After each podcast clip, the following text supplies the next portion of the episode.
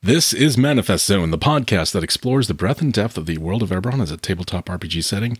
I'm one of your hosts, Christian Serrano. I'm Keith Baker. And I'm Wayne Chang. Welcome, everyone. Welcome to this episode. In this episode, we're just going to have Christian read Exploring Eberron, the entire thing. So everybody just sit back and relax. It's going to be like a six-hour marathon. Right. So, title page. No, I'm kidding. No, in this episode, we'll be digging into the Moorholds and getting down to earth with the dwarves.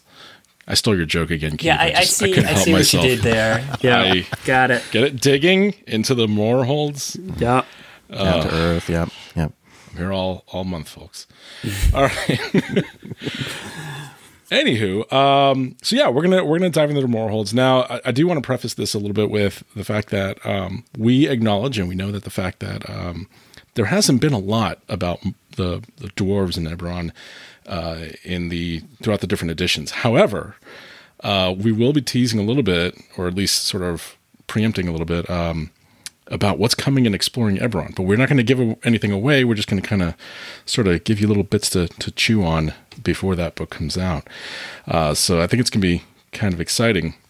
There are some articles that are out there, though. Mm-hmm. So way back in 3.5 edition, you can find these in the archives. We'll have links. But there's the Dwarves of the Moorholds, Part 1 and 2.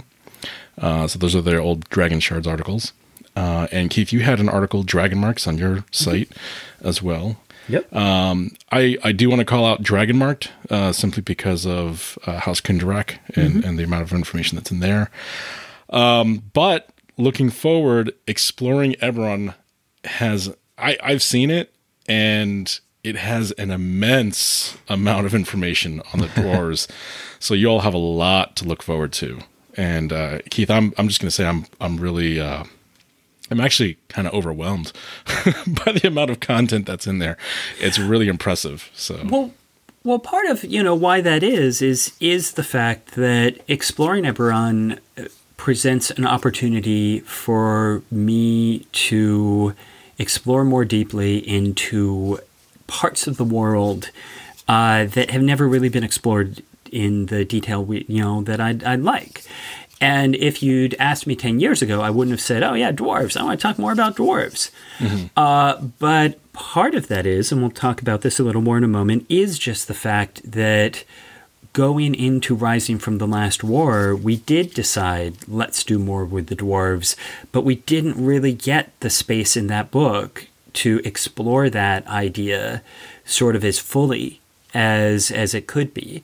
Mm-hmm. And so if you'd asked me even a year ago, I would not have expected to have as much information about dwarves in Exploring as we do, but I'm really happy to have had the opportunity to really add a lot more sort of weight to their role in Eberron, and I'm very happy with it. I'm finding very hard to not just turn this into an interview about Exploring Eberron. Well, we'll do that. We'll do that in the future. We'll do that in the future. And to give everybody a start. I mean, if you're not as well versed in the lore of Eberron, one of the things that I think all of us have heard complaints about is the lack of information about dwarves, or the lack of differentiation of information. So going back to regular D&D and regular sort of high fantasy, is that, dwarves are these, the smiths, they're the warriors, they're the gruff, hardworking types. And they're cave pirates. Yeah, basically the love of wealth, the love of gold. And what happens is when you come to Eberron and everything's flipped on their head, you get dwarves that live in mountains and are good with treasure, and their Dragonmark house is banking because they have lots of wealth. So, I mean, I think when people talk about that, they're just like, it's kind of the same dwarves. And yeah, they got House Kundrak, you got the Mark of Warding. Obviously, that makes them different, but that's not the entire race. Well, and part of it, I think, is what it comes to is that so many of the other races feel dramatically different. That you've got halfling barbarians riding dinosaurs. You've got warrior elves and ones with, positive aligned mummies. You have gnomes that are actually scary instead of silly. And that when you compare all those, how different they are, how different the Zil gnomes are from Tinker gnomes or the Talenta halflings are from your traditional halflings, the dwarves don't feel that different. Now, the point of that is we weren't trying to make them that different. What we were trying to do with the dwarves was to really pick up on the fact that, wait a second, they've got resources. And that it was basically a parallel to the real world situation that we see of nations that are small nations that aren't necessarily as advanced as the countries around them, but that possess great power because of the resources they have. And that essentially the dwarves are the oil barons of Eberron, except that instead of oil, it's gold and adamantine and steel. But it was this idea that that should be a critical part of them, that their resources, that their wealth should be a defining aspect of them. And the issue is that's just not as dramatically obvious or compelling as a halfling on a dinosaur. Right. And I think there's still some differentiation, too, in that. Oh, for sure. We know, for example, that, they can mine for minerals and, steel and adamantine, all those things you mentioned. And they do some forging, but they're not the best at it. Mm-hmm, mm-hmm. You still have, the ingenuity of Brelish industry. You have House Cannith. They're the ones who have that, that stake in that industry, and the elven craftsmanship. And so dwarves aren't—they're not sitting there in their forges just banging out the greatest magic item to exist in the land. And it's funny because that is something that people have asked me a lot. They've said, "Well, why didn't the dwarves get the mark of making?" Mm-hmm. And part of my general reaction to that is, "Well, why should they?" Like, right. That's the whole point is on the one hand, people are saying, oh, the dwarves aren't different enough. And on the other hand, they're saying, why aren't the dwarves down there making the finest, that right. To us, it was that idea that Cannith is sort of representing, even again, that whole point, as you said, the elves have ancient magic and all of that. But Cannith represents the idea of essentially human ingenuity. Exactly. Mm-hmm. And that we didn't want the dwarves to be the driving force of industry. The idea with the dwarves is it's not that they're the drivers of industry, it's that they've got gold.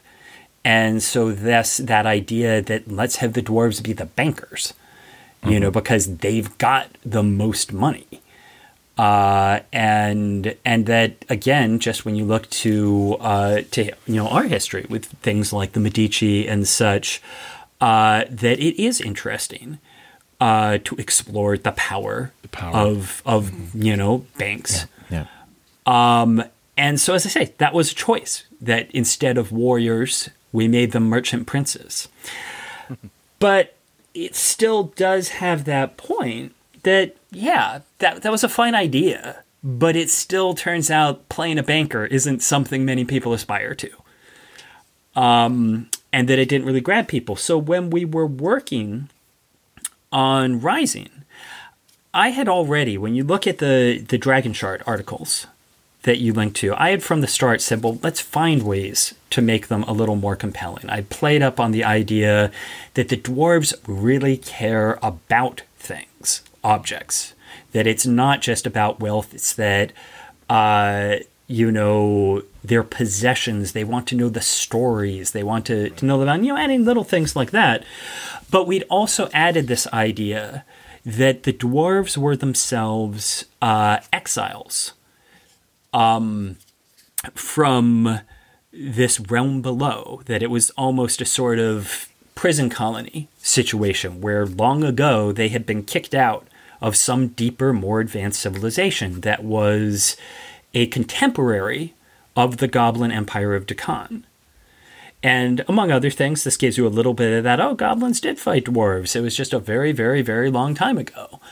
But that there was a greater subterranean civilization of the dwarves that they've been kicked out of, that they know nothing about, and that at some point they discovered they found it again, that it was very deep down, except what they discovered is it had been completely wiped out by the Daelkyr. Now, in 3rd edition, this is presented as they find it, and it's pretty much totally empty. It's just like, yeah, there's a big empty set of ruins down below there. In working on Rising from the Last War, we basically said, okay, we want them to be more interesting. We want more player-friendly hooks. And we were brainstorming, you know, me, Jeremy Crawford, James Wyatt, and what came up on the table was, what if we build on the Realm Below? And playing with that idea that it's not just an empty ruin. It's that they found it, they started digging down, and they discovered that the Daelkyr are still there. And that basically they kicked the hornet's nest, and things started coming up. You know, that they poked around for a while on the upper levels, and that was fine. But when they went down below, things started coming up, and they discovered that there's levels of the Realm Below that are still inhabited by the Daelkyr. And that in fighting them, you first have this idea that you've had, just as everyone else was fighting the last war, they were fighting this brutal war below the Moorholds that was basically much more direct and personal. You know, the last war was long and grand. The war below, the idea is they were constantly living in fear that at any time the Daelkyr might suddenly do a big push to try and come up from below. Mm-hmm. And that while that never happened, they've been living on this sort of war footing of everyone's got to be ready. You know, it's fallout shelter drills. We've got to be ready for what happens if suddenly a huge swarm of Dolgrims comes pouring out of the depths. And to me, with the Realm Below, I like to equate it a little bit to almost it's an Aliens situation. That is to say, the movie Aliens. Mm-hmm. Of venturing down below, it is almost like exploring an alien world. It is this, there's wonders down there we don't know about. You know, you don't know what you'll find. But the farther you go, you literally don't know what you'll find. We know they've got Dolgons. We know they've got Dolgrims. We know they've got Chokers. But what else do they have? What might you find down there? What might you release? So part of it is that sort of ongoing fear of they're sitting on a time bomb. And part of it is, but there's so many wonders to be found there. And the second then aspect of that is this idea that some of those wonders are ancient artifacts created by the dwarves using techniques that have been lost. And right. That this is an opportunity. As you said, the Moorholds aren't the greatest artificers, but they can look down there and say, but there's things down there Cannith can't make. There's secrets that if we could master, we could be a bigger power. So that's compelling. And then meanwhile, you have the idea that some of the clans have said, but also there's all these symbiotes. There's all this living, you know, this flesh crafting. Why don't we figure that out? What could we do with that? And, you know, you kill a bunch of Dolgons with symbiotes. Why waste them? And that has further created a divide between the dwarves of people who are like, you can't possibly, essentially, let's look to Aliens again. It's the people who say this thing must be destroyed. And it's the people who say, if we could master that, we could use it as a weapon. And that's what you're seeing is some of the clans embracing actively fleshcrafting and symbiotes, while others are saying that's an abomination and you can't. Right. You can't do that. Right. And we've seen that in several Alien movies, in fact, yeah. Where like the company or whatever it is are trying to harvest that and weaponize it. Right. And that's, yeah, there's a danger there. Yeah. And so basically, before we move on to sort of what you can do with all of this, the main point is that was the idea that drove us in Rising. Mm-hmm. Because not only does it give the dwarves more of a story, both in this is going on, how has it affected you, and how does your clan, embrace it, and how do you relate to your clan? But it also gives the Daelkyr a more concrete place in the world. that in 3rd edition, we knew that they were around in the Shadow Marches, but there really was no place that you could absolutely say, let's just go fight some Daelkyr folks. Right. You could just go wander around in the Shadow Marches and hope, but you never know. Whereas here we are saying there is absolutely, if you go to Soldorak Hold and go down, you will find stuff. Right. You know, that this is a front line where you can fight the forces of Dyrrn. Right. Or the impression that was always given, at least on, or the way I always saw it, was that the Daelkyr are there, but they're locked away. And the biggest threat is these seals being broken. Right. Not so much that you're just going to go and fight them, per se. And, you're fighting their minions. You're fighting the Dolgons and the Dolgrims, but not them necessarily. And, not that you want to. and this is the point of... of the Daelkyr is they're trapped below, but their minions can come up. Right. That's still the case in the Moorholds. It's not that we think Dyrrn himself can come up, but his minions can. Right. And you know that can still give us trouble. So again, also Belashira had gotten all the love in 3rd edition, frankly, and we talked about Dyrrn, but we never really done anything with it. And so to me, as I said, this is a much more concrete place where whether it's fighting the minions, whether it's working with the symbionts, where we are really seeing the Daelkyr having a clear impact on the world. And I like shifting that away from solely being about the Shadow Marches and the Gatekeepers. Yeah, it seems like it's a more active engagement. And, there's a couple of points you made, too, about, you're talking about like their history and such and remembering and whatnot, and that they have this, the artifacts. I like to think of the artifacts that they make or that they keep or that they're finding as their way of remembering their history. They're these vehicles for that. Like, while the elves worship their ancestors, either directly because they can interact with them or spiritually, I feel like the dwarves do this with memory, with these relics and artifacts and such. Well, I completely agree. And it's something we don't go into as much detail as, again, I'd like, but certainly that is the idea to me that families in particular, it's the idea that you would have something. Mm-hmm. And we have Doldorin's hammer, or we have this cauldron, or we have this whatever, and that's sort of a thing that's something I sort of suggest in Exploring, and we'll get more to that in a moment, is that idea that in thinking of your character, think about your family. And among other things, do you have a family artifact? Is there a thing that is a particular point of pride for you that your family possesses? This thing. Right, and passes down accordingly. Yeah. And that's sort of the point, is unlike Cannith, which again, the whole thing is, well, if we can make something, we can make it again. This is that idea of saying, we have the Hammer of Doldoron, no one knows how to make it, again. Right. But we have it. So that heirloom aspect.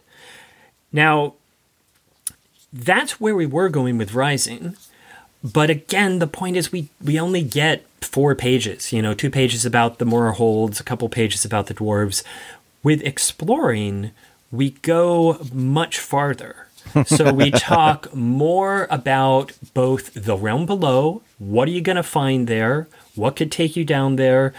We talk more about symbionts, we give you more symbionts. We also, though, talk more about the different clans, because each clan has a hold. And we talk about the, their stories and histories. I'd like to interject for a second, listeners. So, you may have noticed me laughing out loud when Keith was talking. So, to give you a little bit behind the curtain, when Keith and I originally, we said, okay, here's the outline. Keith gave the Moorholds 8 to 10 pages, and that included symbionts. That included the Darkblood dwarf, which you may have seen which we'll get on Twitter about. We'll talk about. Okay, and when Keith started writing, he said, "This is going to take a little longer." I said, "Great, okay, keep writing." So I believe we're at 16 pages. I think. Yeah. And it's just on the Moorholds. That doesn't include the mechanics. Oh, that's right. Which Symbios. Yeah, you're right. So it's probably more like 20 pages. Yeah, because we took those out of that section and put them somewhere else. So if I'm laughing when Keith says certain things, it is because obviously there's something behind it. Well, and part of that, again, was because as I was writing it, it came to this point of, well, what's the point in doing this, you know, all this time in the future, in the previous times, like with Rising, we said, well, this is a cool idea, but then we don't really give you enough to use it. And so as I was writing it for Exploring, it was like, okay, but if we're not, I started just writing about a couple of the clans, just saying, well, here's Soldorak, here's Moran. And as I was doing that, I'm like, but if you don't have all the clans, what's the point? Right. You know, they should all, and one of the things I'm happy about is we talk about the 13 clans, and to me, each one of them, I can see wanting to make a character from that clan. And what this comes to, and the reason I sort of wanted to shift to it, is exactly what you were saying, Christian, about their reaction, you know, their how they are compared to the elves. And what I've said with the idea of the dwarves is, first off, they love stories, and but that basically, I think I have a line. I'll just find it real quick in Exploring Eberron, where the bard notes the Moor care deeply about their stories, but facts just get in the way. The idea to me is that the kind of stories the Moor like are essentially tall tales. That it's instead of Paul Bunyan and John Henry, they tell stories about the founders of the clans. They talk about Morannon or Soldorak or Doldarune, and they have all these stories about what those people did, but they don't actually care when it happened. And further, they don't actually care which Doldarune it is. It's just, this is a thing Doldarune did. And so the point is, when you compare them to the elves, the Arenal and the Tairnadal are very specific. The Arenal want to keep the people alive. The Tairnadal want to emulate the precise deeds of this precise person. Whereas the idea is that the dwarves look at their clan as a person. This is the story of Doldarune, and that basically what you want is to do something so amazing that 500 years from now, people will say, well, did you hear the time when Doldarune found the Blade of Sorrow? And they're talking about you, but you've just become Doldarune, if that makes any sense. Mm-hmm. Right. And so it's not about specifics, even though people within their own lifetime, they'll talk about you as an individual, but it's about that idea that I am expanding the honor and the tale of my entire clan. Nice. Yeah. And then part of what Exploring Eberron does is talking about each of those clans is also talking about what their defining values are. That it's not just, and they're all about honor and they're all about, you know, strength. It's that you do have Doldarune being about courage and honor, and, you know, Droranath being more about strength. Like, basically, if you said there were 13 people and you were telling a story and they got into an arm wrestling contest, well, the fact of the matter is Droranath would win, because we all know Droranath is the strongest. And that, therefore, as a Droranath dwarf, you should be strong, because that is the thing that your clan is known for. You know, that is their value. But that you have others who are known for common sense, for charisma, and that depending where you want to go with a character, you may find a different. I think it's actually really interesting. Obviously, I've read the book, and Keith wrote it, and Christian has read it. One of the things that Keith basically just said was, you know, we didn't want to cut it off for one or two. Yeah, there's a few clans that are more well-known, and obviously we go into a little bit more detail, but this gives you an idea of one of the whole points of giving more information about the dwarves is not just to give lore. I know there's a lot of people out there, you're listening to us, you're like, oh, I want to know more. But we had to give you something that you could use. And saying, I'm from the Moorholds. I'm from this clan.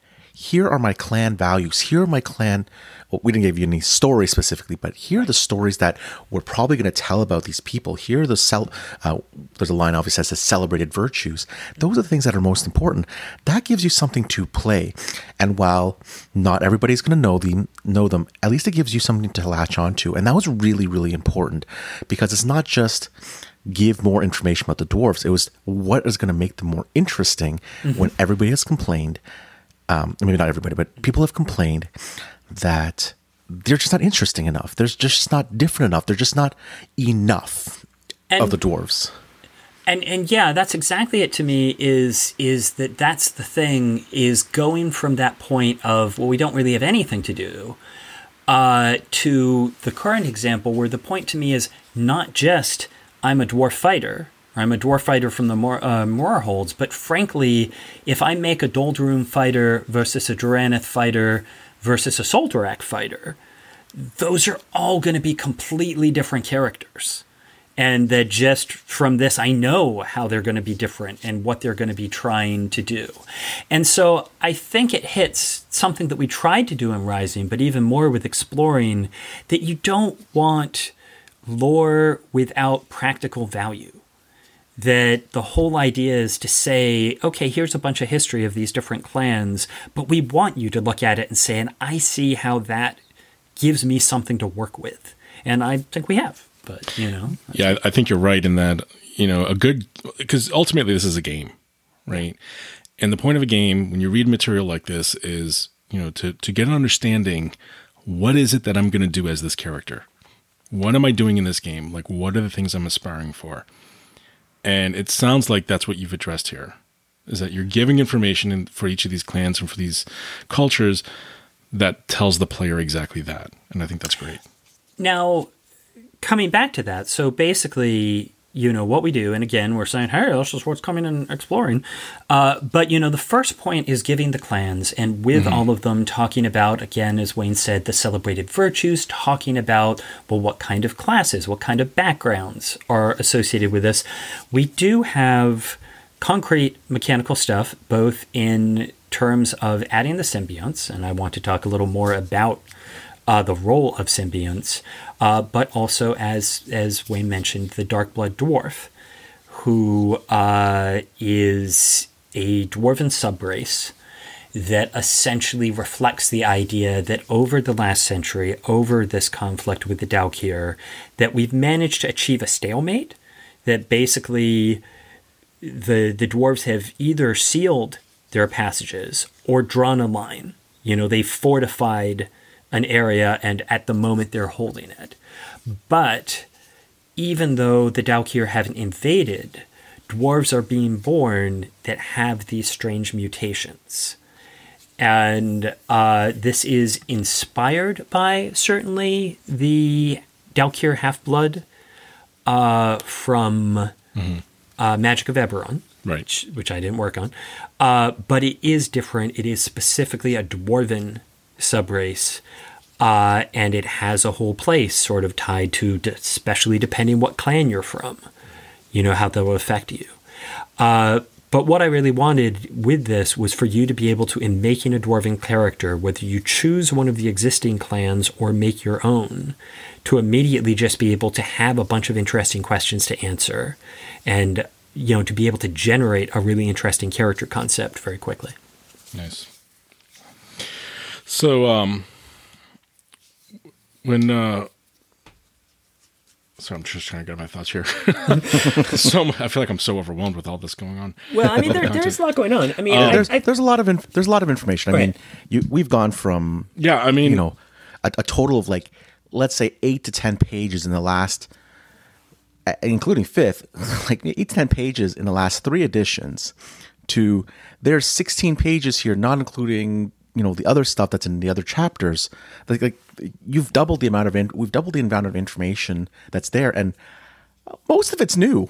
Very honestly, most of it's new information. Well, one of the things that builds on what we had before that I do like is I talked before about this idea that the dwarves have stories about the things they have, and here we've just generally expanded on the idea that, again, the dwarves like telling stories. And I've certainly known people like this. So, they've got a story for everything. And I like that idea that, one of the things we note here is anyone who spends much time around Moor quickly grows used to the phrase Tolkalan, or in the common translation, that reminds me of a story. That, whenever you're doing something, dwarves say, Tolkalan, I remember when blankety blank blank. And that while on the one hand, this can be seen as them being boastful, they like to talk about what they've done, that they also like to talk about what other people have done, that they want you to tell your story, and if you don't, they'll tell it for you. That just the idea that this is part of their character is, if we're sitting around, why isn't someone telling a story? Which I just like as a point of flavor. And that ties to their possessions. That even if you just have a sword starting off, I'm a first level character and I've got a broadsword. Does it have a story? Where did it come from? And if you do find +1 sword, you want to know whose was it, where did it come from, and to me that comes to the idea of, frankly, going all the way back to The Hobbit, which I loved as a child, of them finding Glamdring, and these swords that are just in a troll's trove, and yet these swords have stories, and that the point is, as a dwarf, you should want to know that, I find it, I also, appreciate the fact that, what we're looking at now going forward too is the opportunity to actually start exploring deeper. Yeah, literally. Literally. Right. And that, this is sort of, often I see on forums, like on Reddit or whatever, people asking about the sort of Underdark of Eberron, right, and that it's not really, there's not enough detail about it. And so here we're getting a little bit of a taste of that too. And I think that's a really good direction to have dwarves so directly involved with that. Mm-hmm. Yeah. So this is the point of, with Eberron, we wanted to add a twist, but we also wanted to embrace the idea of what defines the race in the first place. So the elves are driven by their obsession with death, which largely ties to their incredibly long lifespans. Mm-hmm. And so the point is, we didn't just want to put the dwarves at their forges, like you said before, but we're also not trying to completely change the dwarves. And so I like, as you said, that they do have this tie to this war in the deep, that they are sort of on the front lines, that's something like, okay, dwarves dealing with a war under the mountains, and yet it's sort of different. I do think if we look at to sort of what this does for game masters, like, how is this practical? Again, I said earlier on that the War Below gives us a front line that we know, if you want to fight Daelkyr, here's a place where you can do it, or at least fight their minions. And that it's, of all things, it's basically, the Realm Below is literally a dungeon the size of a country. And that there's so many different spots, whether you were fighting one of the known front lines, or whether you, as a game master, you say, oh, we've just opened up a new hole, and we want you to go down and explore it. Right. One of the points, I make is that if you're a dwarven noble, if you're a noble from the Moorholds, your family literally owns everything that goes down. And that it is reasonable to say, if you want to carve a space out down there, it's yours. If you want your group to have a keep, you can get one. You've just got to, dig it out and hold it. I think it's one of the things that's kind of interesting about it is that, we talk a lot about Eberron and the last war has ended. Mm-hmm. The last war is done for now, but you've got this is an active war. This is an active war front. This is an active war story. Yeah, it's not over. It to be. Yep. Right. Yeah. I mean, this is not Trench's Cold War, which obviously has defined Eberron stories, but this is an active war zone, and certain places are shut down and certain places are, you're in that Cold War thing. But this is a manner of creatures that, it's the aliens thing where it's like you three and you've got the the motion sensor, and they're just crawling all over. And there's an unlimited amount of them, and it's not a war of attrition so much as a we fight for every inch that we do, and it is an active war zone. Great for adventuring, great for war stories, great for underdark horror, right? But it is something that it's almost something you don't get unless you kind of you don't get that. We don't. I'm not going to say we don't, but it's like right. It's not a common theme you're going to see in a lot of Eberron stories because. There's always that. There's a different idea to this war. Well, Eberron, exactly. The last war was a war fought between humans. It was a war where there really was no right or wrong. And here, this is that war with an inhuman alien force. And of course, we can't necessarily say it's evil because we don't even understand it. But there is no question that this is not a war you can just decide not to fight or... That there is a force there that will destroy you if it comes up. But part of it also was this comes back to looking at the racial stats of a creature. With the elves, they lived for so long. What would that do? One of the things about the dwarves is dwarves inherently have weapon training. They have tool training. And part of what this does is to explain that by saying... that this is a conflict that has been going on for the last 100 years, or not quite 100 years, and that, as I said earlier when I was saying, everyone does fallout shelter drills, everyone's prepared for a Zoriat raid, is the idea that that's because the reason you are trained in those weapons is because you fought. Everybody serves in the, has served in the militia at some point, and that the training for Smith's tools. Or mason's tools, if you've got that, you were repairing armor or weapons. You were working on fortifications. That to the last war, we can say, maybe you were doing this, maybe you weren't. Maybe you just lived far beyond the front lines and it never really touched you. Here in the Moorholds, we're saying, we don't even know where the front line is because it's below your feet. And so that they had to have this, we have to be ready for something to come burrowing up at any time. Mm-hmm. The something I want to touch on too is the idea that there's all these lost relics deep below and whatnot. I'm running a campaign, for example, with the Acquisitions Directorate. The parties are members of that group, and the idea is that they just go adventuring, they find stuff, they bring it back. To help with, for things that might benefit research for the 12, right? Right. And I think this is a great opportunity for something like that. Like you can have House Kundrak saying, hey, we think there might be something down here, or we found evidence of something, and we need a team to go in there. And there's a second aspect that we haven't yet touched on. Mm-hmm. Again, as you said, this is the Underdark of Eberron.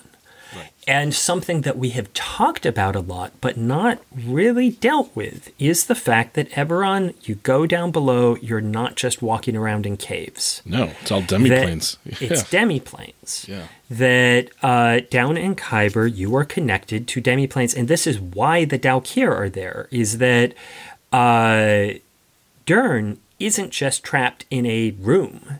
He's trapped in a demiplane. And that anywhere that demiplane touches the physical world, you can open out.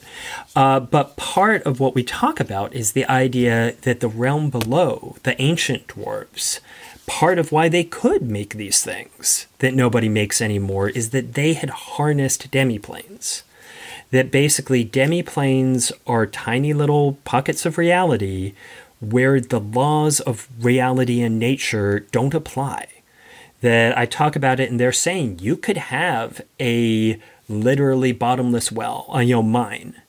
You could have a realm where jewels grow on trees, or where you can find sources of power or magic that you can't find anywhere else.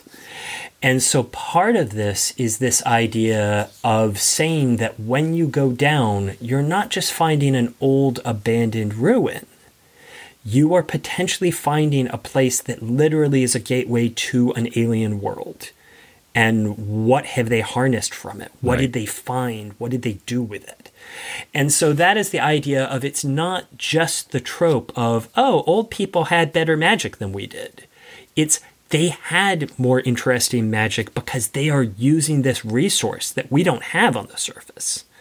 And what can you do with that? And how does that drive an adventure? Right, exactly. Yeah. Especially when you're... Go ahead. I was going to mention, like, especially when you're talking about, like, symbionts and stuff. I mean, exactly. And all the crazy things that the Daelkyr make. And this is something that when we get to the Demon Wastes, we'll also talk about there. Of This is the idea of how the Ghaash'kala orcs are able to sort of keep going, is that they're harvesting alien worlds. But that does come to then the second point about this is the fact that we introduce both new symbionts. We introduce the Darkblood Dwarves, that if you really want to dig into symbionts, they've got some advantages there.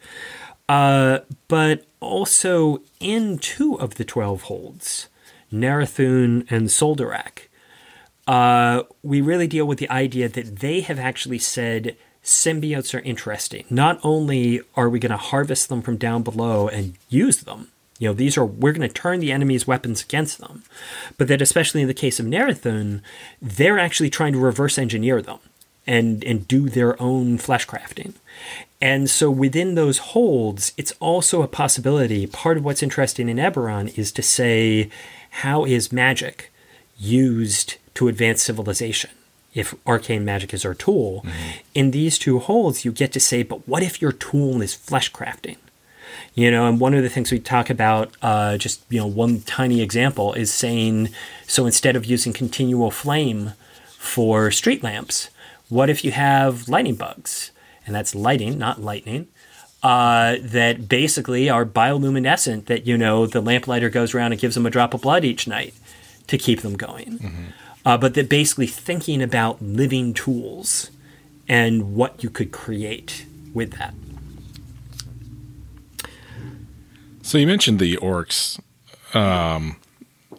you know, the Ghaash'kala, and we have the Jhorash'tar orcs here. We talked about this in the orcs episode, first of all. Orcs. And the Jhorash'tar orcs, and that was an element that's been there for a long time, that there's these orcs that are sort of hiding now. They're much less, I don't want to say prominent, but they're not as sort of on the surface, I guess. But they're still there. They're still a threat. They come up for raids and so on. How do you see them tying in with the sort of Daelkyr presence now? Well, this is part of the point of that we've always said the Jhorash'tar are an alliance of tribes that were once more prevalent in the Ironroot Mountains, but were essentially driven into desolate places by the expansion of the Morar. And that there are two of the clans that are particularly trying to coexist with them, whereas some of the others, especially the Droranath, basically are like, there are our enemies, we should wipe them out. I will say that exploring Eberron gives them basically just as much space as it does to each of the dwarven clans, and actually does talk more, because we've never talked about their culture aside from the fact that they are aggressive and more, if you will, savage than the Shadow March orcs. And here, you know, we finally do actually talk about, well, what is their culture? And part of it to me is that they are completely different from the Marcher orcs or from the Ghaash'kala, because they're a totally different, you know, part of the world. It's the same way you find humans in another continent. You're not expecting them to be the same. And so part of the idea is that we've always said with the orcs that the orcs are a more primal, passionate people, that they are more driven to sort of operate in tribes as opposed to forged nations, if you will. And so the Jhorash'tar here, we do talk a little more about their culture, about their traditions. They use a form. They work both with dreams and necromancy, And, you know, it also sort of fits a little with why some of the dwarves find them, frankly, creepy and disturbing. But we finally have enough that if you wanted to play a Jhorash'tar orc, you've got something interesting to work with, and you can see where they would go. But the basic idea is that they never did go deep. Mm-hmm. They were on the surface. That when the dwarves emerged from the surface, they were taking away their land. Right.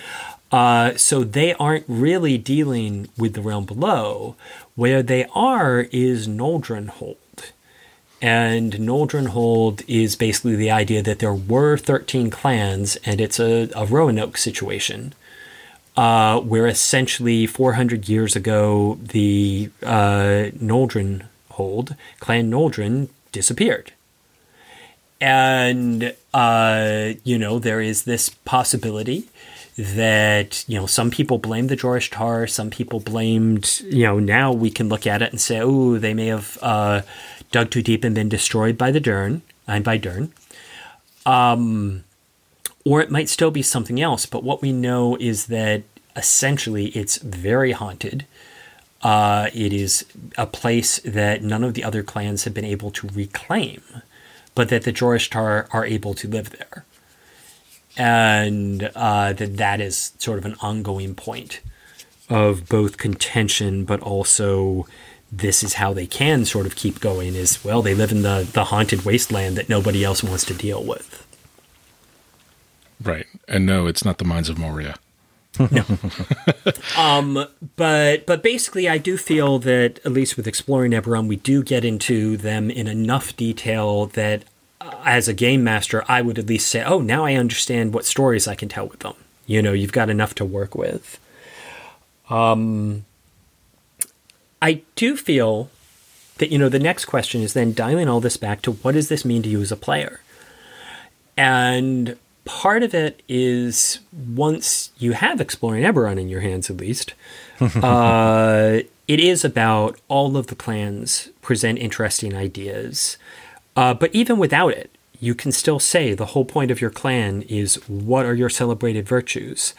Do you know a story? What's your favorite story about your ancestor? Does your clan have a great relic that is a source of pride? How do you feel about symbionts? You know, are you exploring that? Is that an opportunity? And one of the points is this is driving the idea of dwarven warlocks. Mm-hmm. Of that warlocks are people who are messing around with these powers. Then also, what is your history with the War Below and where are you going with it? Does it matter to you? I think one of the things, I don't know if either of you guys have really read too far into the Wildemount book, the Explorer's Guide to really, Wildemount. I'm afraid. I've been busy writing a thing, you might know. There's a section called Heroic Chronicles, and mm-hmm. one of the things that it focuses on is rivals, yeah. Rivals and enemies, and mm-hmm. or nemesis, right? Mm-hmm. And what Exploring Eberron has given, and I think one of the things that we don't necessarily define in a lot of character creation is this thing of a rival growing up, or an enemy, or a nemesis, or your arch nemesis when growing up. And, you know, these dwarven clans have, quote unquote, natural enemies. They've yep. got the other clans that they don't like. They've yep. had slights or whatever. And that creates a really, really valuable character background. Now, it may never be used, but it could be something that defines it because it could be someone your character competed against. It could be something that your character maybe lost to, or they created a tragedy in your life. And the Heroic Chronicles create those kind of events. They have like a table that you can roll on. It's actually pretty interesting. But when you put that together, it creates a natural interaction for you to go into a campaign with. And I'm not saying give your DM 8 pages of backstory and be like, this is how I want my character to run. It's like, it may not come up, but at least gives you something to hang your hat on right. and give you something to ground you in the world. And that's exactly the point of, you know, where we're trying to go with the clans. Of the point is that the 13 clans we described, you know, are the ruling clans, the main clans. One of the things we say is they're not the only clans. You know, you can make up your own clan with your own story and all of that. But if you do pick one of the ruling clans, it does, as you said, come along with here are established feuds. And that's something both that you can play with as a character. Oh, dang it. You know, I mean, the DM knows I'm Soldorak. If they introduce a Moranan dwarf in, you know, NPC, I'm going to hate that guy. Like, that's just a thing they have. They don't have to make a Moranan dwarf. If they do, they're inviting me to dislike him and vice versa. And as you said, it does give you that opportunity to say, well, I want to pick a specific sort of issue. And I'll say Rising from the Last War. I'm pretty sure it's been a while. You know, I don't have it right in front of me, but I'm pretty sure that the Moor clans, I mean, the Moorholds section has a table in it that is specifically, why have you left the Holds? And that has that, like, was there a feud that just got too hot and you had to get out? Or are you the least son on your noble line and you're never going to get anywhere at home unless you go out and find something? And it is sort of driving that idea of just have a story. You know, you're not just a dwarven fighter. You're the, you know, the youngest child of your line, trying to make something of yourself. Yeah, and I think that's fascinating because, you know, there's those things to consider when, not just when you leave or why you left, but while you're adventuring, you know, are there any long feuds that you were tied to, you know, and are there any that you still hold on to that you might encounter, you know, during the adventure or the campaign? And, you know, and I don't mean specifically just about the feuds, but any of those things, right? Any of those things that we've talked about so far, you know, how does your character feel about those components? You know, yeah. And one of the things that I like about this idea of story, that the dwarves love stories, and part of it is because ultimately when we're playing a role-playing game, what we are doing is making a story together. Mm-hmm, mm-hmm. And this just gets a slight touch meta about it and says, well, think about it. What is the story that your character has made? Because your character actually wants to tell that story. Mm-hmm. You want to share it with people. And ideally, you want to think about, how are my actions going to reflect on the story people will tell about it? That it's a slight twist off of the Valenar elves, you know, the Tairnadal, want to be very specific. My ancestor was known for this thing, and I want to do that. But with the dwarves, it's just a little bigger. I want to make sure that whatever I'm doing, people will remember how incredibly honest I was, or how amazingly strong I was. Mm-hmm. And that if you're a Droranath dwarf, you are always looking for opportunities to show just how strong you are. Because that's the thing you want people to remember about you. And to create a new story for your clan, right? Oh, yeah. You know, yeah, absolutely. That's one of the difference between those Tairnadal elves is they're not trying to create a new story. They're trying to emulate that ancestor. They're trying to copy the story. You as a dwarf of a certain clan, you're trying to create a new story for your clan to tell. You're trying to create the new brag. Right. For your clan. Exactly. This is the latest brag. Yeah. And right now they'll tell it about you, but you're saying even 300 years from now, they'll still be telling that story about that amazing thing Droranath did that time. And I just like that. It's just a fun take. Well, and it's important to remember too that dwarves are also long-living. Oh yeah, they're a long-living race, and so for shorter than elves, but half, much longer than humans. and I think that's important to remember because not only are they, you know, that you know, we're going back to the stories, but those stories live a long time, and because people remember them for a long time, and they tell them for a long time. And the twist on it, just saying, is this is the point: is that the elves live a long time and the dwarves live a long time, and what we've sort of gone with is to say the elves live a long time and they're really obsessed with remembering every detail and doing things the way they used to be done. The dwarves live a long time and they cope with it by just not worrying about the details.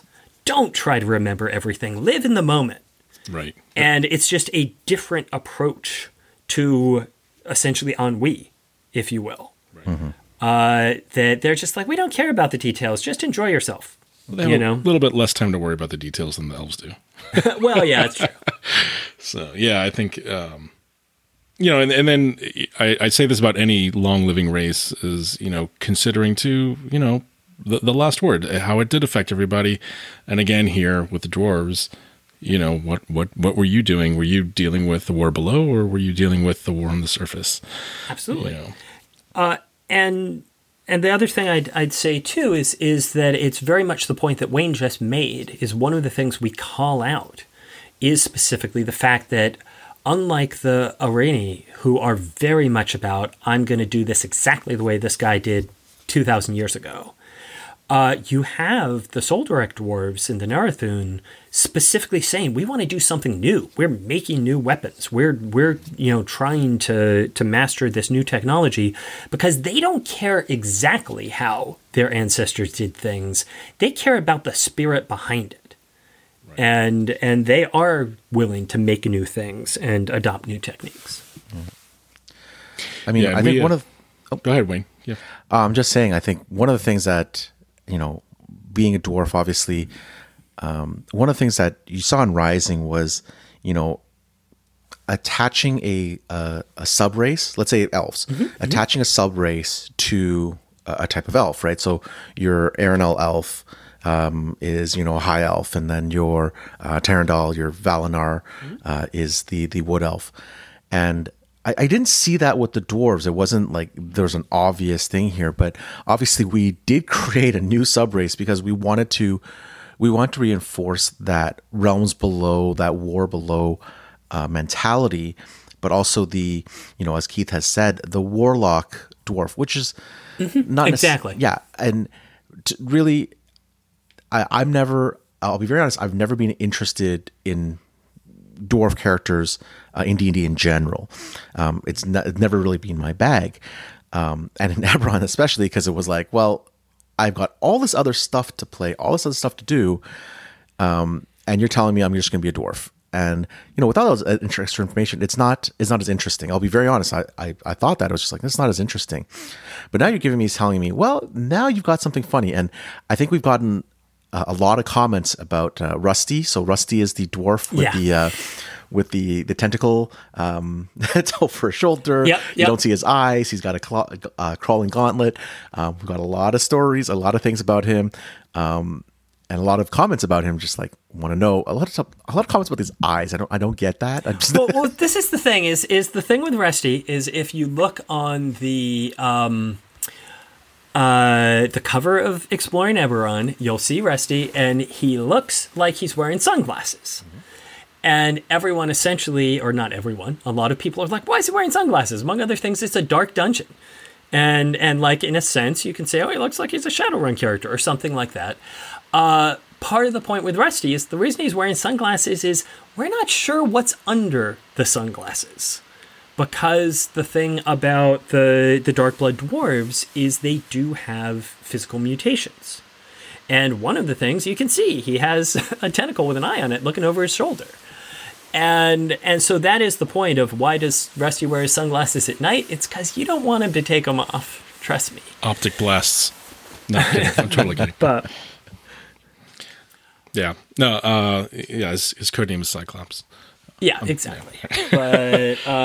But anyhow, so yeah, and it is the case that when we come to hill dwarves and mountain dwarves, part of what we see here is that's really more of an aspect of your upbringing and your training. Mm-hmm. That mountain dwarves, part of the point is they have more armor training, and that reflects the fact that probably you were in the militia in in the war below. And that it is the case where on a fundamentally practical level, part of it is in introducing the symbionts and such, we wanted to really create a viable path for dwarf warlocks. And we said, well, let's make a dwarf with a charisma bonus. So there you go. Spoiler alert. Spoiler alert. But yeah. Well, anyhow, all this to say is that we don't have to worry about the whole dwarf versus giant racial traits from 3.5. For sure.